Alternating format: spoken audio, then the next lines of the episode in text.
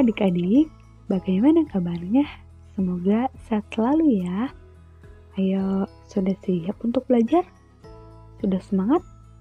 Harus semangat ya. Indonesia kaya akan keragaman budaya. Salah satu keragaman itu adalah makanan tradisional. Contohnya nasi timbal dari Cirebon dan keripik balado dari Padang. Ada apa aja sih makanan tradisional yang ada di Indonesia? Ada yang tahu, ada yang tahu? Yuk kita simak penjelasannya. Nasi timbal. Nasi timbal berasal dari daerah Jawa Barat. Anak Jawa Barat mah pasti udah gak asing lagi ya sama nasi timbal.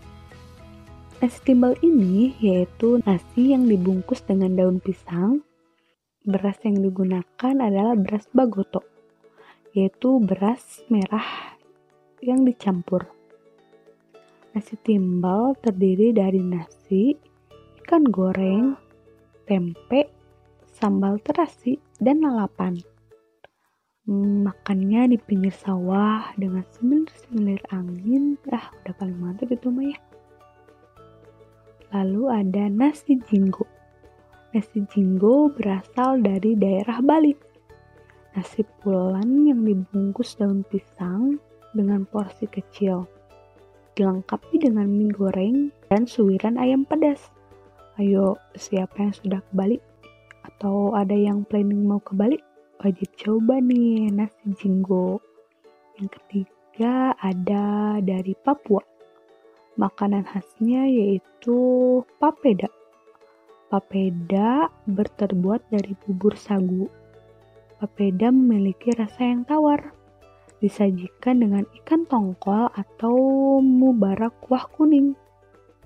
Dari Sulawesi Utara, makanan khasnya yaitu bubur Manado.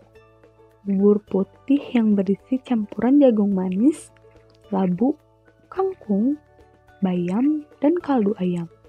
Bubur Manado juga dapat disajikan dengan suiran ikan cakalang goreng. Nah, Mungkin hanya empat makanan tradisional dari berbagai daerah di Indonesia yang dapat kakak sampaikan. Ayo, siapa yang ngiler dengerin podcast episode kali ini? Dan sambil ngebayangin rasanya seperti apa?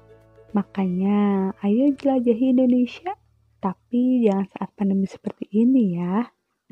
Nah, kalau kalian berkunjung ke daerah-daerah yang ada di Indonesia, Jangan lupa untuk mencicipi makanan khas tradisionalnya ya. Adik-adik, cukup sekian di podcast kali ini.